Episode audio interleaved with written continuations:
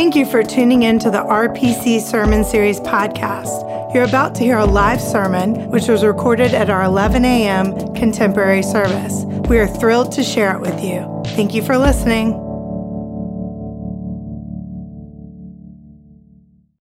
As that amazing children's moment so wonderfully pointed out, for the, for the past three weeks, we've been following God's prophet Elijah as he's dealt with a terrible drought and been fed by ravens. Then, as he sees the people of God limp, choose as to whom they will worship. And last week, we saw him turn back to God as he sought God through the discipline of prayer. And finally, today, in the last of this series of sermons focusing on this great prophet of God, we find our hero in a place we'd never suspect. He's hiding in the Beersheba desert. So, as we prepare for today's sermon, let us join together in prayer. Let us pray. And now may the words of my mouth and the meditations of our hearts be acceptable in your sight, O Lord, our strength and our Redeemer. May your words be more than only words to us, and we more than only hearers, but doers. In Christ's name, Amen. So,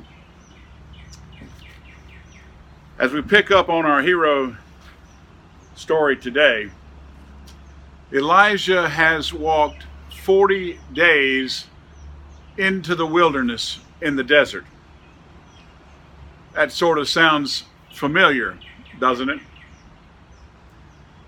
But he's walked that far to hide in a cave because he's afraid for his very life. And it's a surprising twist in the story, really, for Elijah's fear and self isolation comes right after his stirring victory over the prophets of Baal on Mount Carmel. Remember that? Jeff briefly mentioned this epic showdown a couple of weeks ago. King Ahab, probably the worst in a line of 19 straight awful kings of Israel, and his bride Jezebel, had imported some pagan gods into Israel. And Elijah didn't like it. He didn't like it at all. So a grand loser leave town death match between Jezebel's gods and God is planned on Mount Carmel in front of all the people, and who knows, probably on pay TV as well. In one corner, you've got the priest of Jezebel's gods, Baal. They're all decked out in their traditional sinister bad guy uniforms.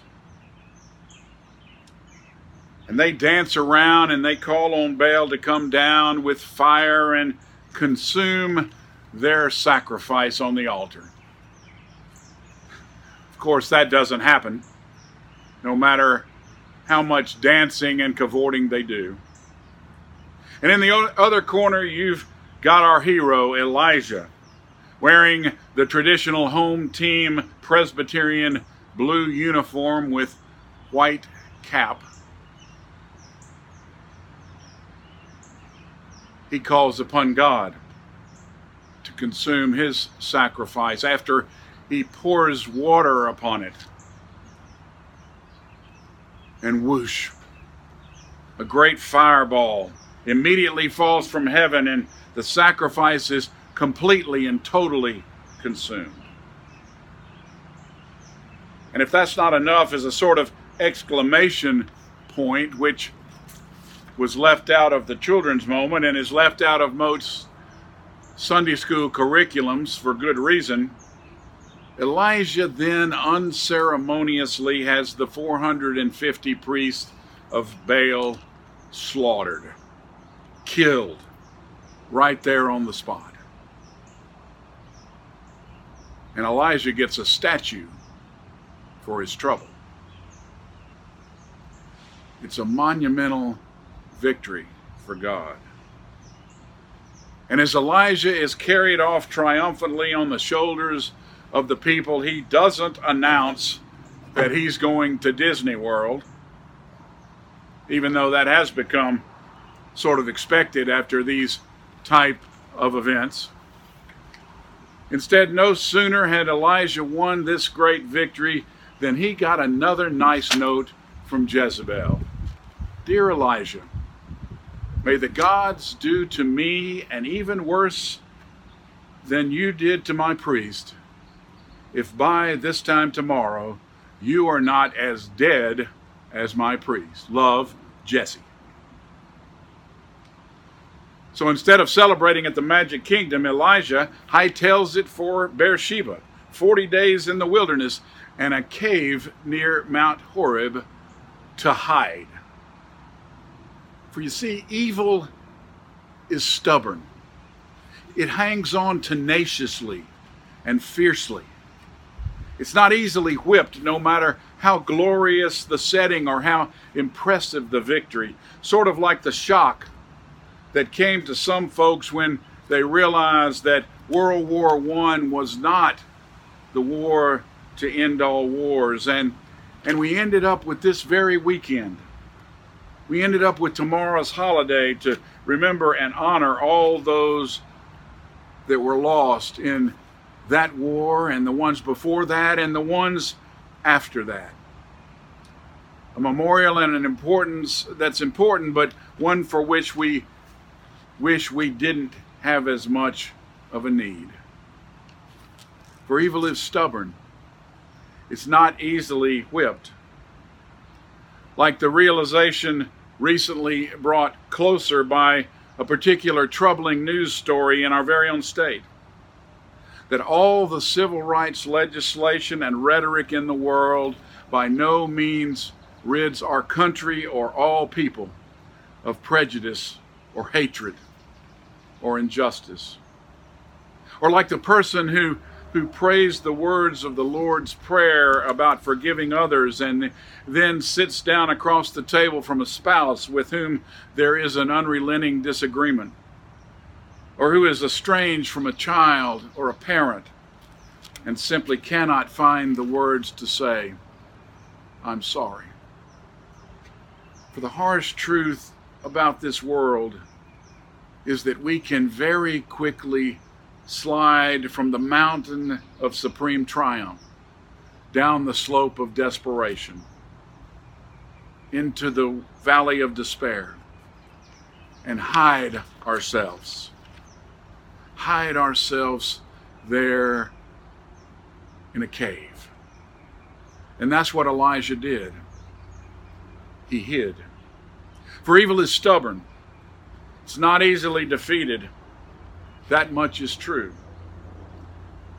But there's another truth as well, and, and that is that we can't hide from God no matter how much we try.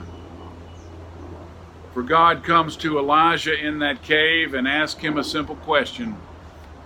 God asks, What are you doing here, Elijah?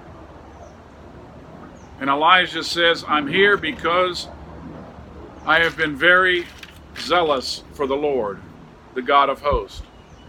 For the Israelites have forsaken your covenant, have thrown down your altars, and killed your prophets and I, even I alone, am left, and they are seeking my life to take it away. In other words, he's there because he's feeling sorry for himself, and because he's feeling like he's the only one left who really cares. And you know, I suspect, maybe especially lately, that this is the very point where Elijah's story and our story most often finds common ground. For most of us, don't win great monumental victories for God against other gods in epic showdowns, at least not on a regular basis. And I can't think of the last time that I was fed by a raven. But I suspect most of us, sometimes at least, do feel sorry for ourselves at times. And when it comes to the evil in the world, I suspect many of us do sometimes feel like we're fighting a losing battle. And sometimes like we're doing it on our own, like we're the only ones who care. And it's no wonder, because in a lot of ways, the world we live in is in pretty bad shape. Like the shipwrecked sailor who'd been stranded alone on a deserted island for 20 years. Until finally, one day, way out on the horizon, he spotted a ship. So he hurriedly built a great bonfire, and, and sure enough, soon the ship was dropping anchor and a small boat was being lowered into the water. And after what seemed like forever, the small boat finally made its way ashore, boarded only by one solitary crewman. And as the stranded man ran to the beach to meet the boat, the crewman held out an armful of current newspapers and said to the maroon man, Here, read these. And if you still want to be rescued, build another fire. in many ways, the world is in pretty bad shape. But that's nothing new.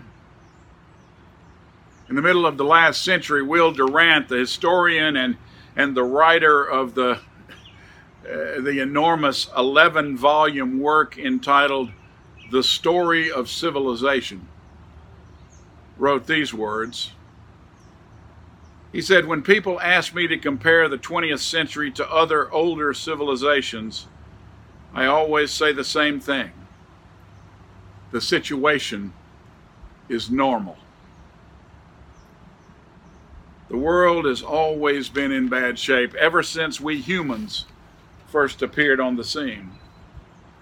But that doesn't lessen or take away the problems we face today. In fact, this terrible virus notwithstanding, there are many dire threats to our world and to our very survival. And I think in the middle of this horrible pandemic, it's especially important to remember that even and ter- as terrible and as uppermost in our mind as that is at the moment, the virus is not the only threat we face.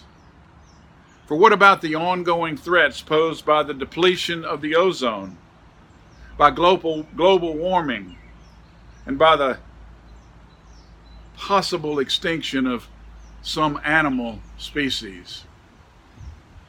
In fact, I read a report last summer, even before all this virus stuff, that, that 150 people showed up for a meeting in a small California town to look for a solution to the rapidly increasing air pollution, smog, that they were facing in their small community. And then, after hearing the ominous reports and looking at the statistics and all signing a pledge to doing everything they could to alleviate the situation, those 150 people got in 127 cars and drove home. Think about that for a minute. We live on a delicate and an increasingly small planet, and we still, as human beings, even after all these years, have not figured out a way to get along with our neighbors in any real meaningful way. The world is in pretty bad shape. And we do face some staggering problems. Elijah was right. And no one time dramatic show of power against Baal or any other of the pretense gods is going to remedy that, no matter how flashy.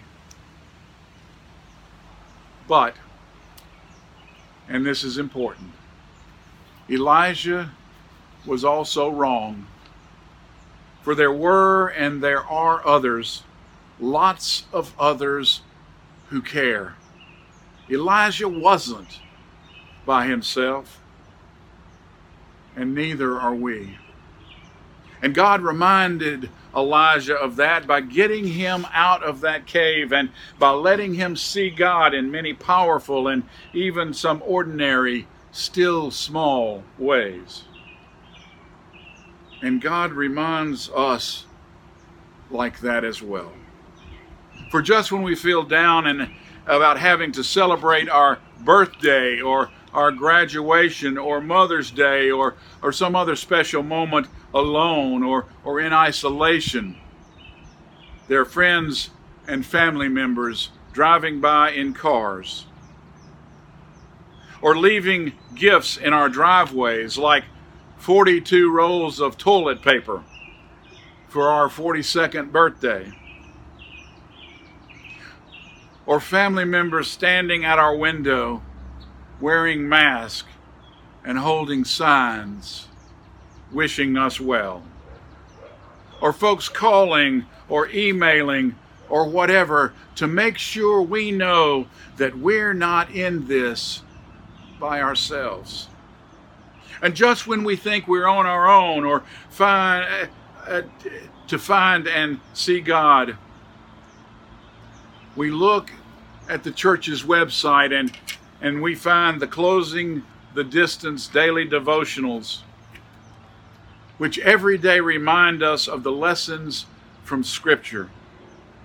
Or we see our wonderful worship team online singing when we can't sing and praying on our behalf and otherwise reminding us of God's love for us even in our quarantine even in our isolation. You see, God reminded a scared and hiding Elijah that he was not by himself. And then God sent him off to anoint Jehu, son of Nimshi, as king over Israel, an anointing that ultimately broke the chain of 19 straight evil, unproductive kings and set Israel back on a proper track. And then God sent Elijah to anoint Elisha, to carry the mantle as his successor, to be the next great prophet in Israel, a prophet whose character would be marked and remembered in history as one of peace and mercy and toleration of others.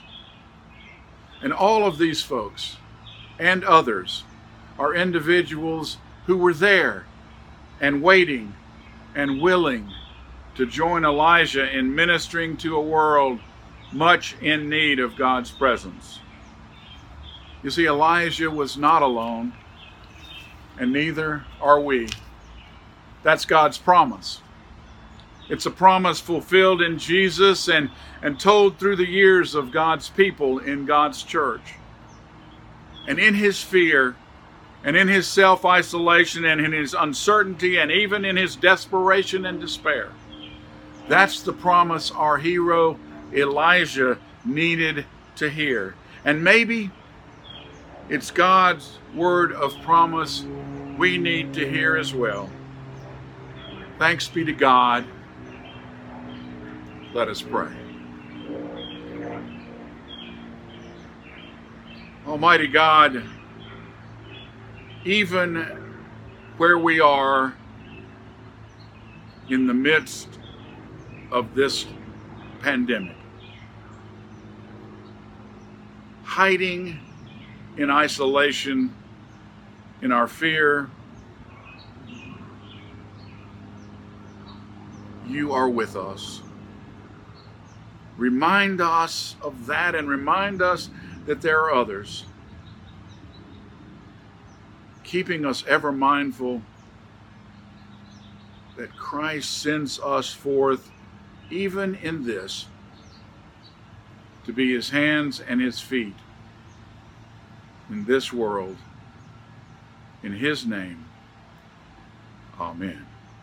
Thank you so much for listening to the RPC Sermon Series podcast. If you'd like more info about Roswell Presbyterian Church, check out our website at roswellpres.org.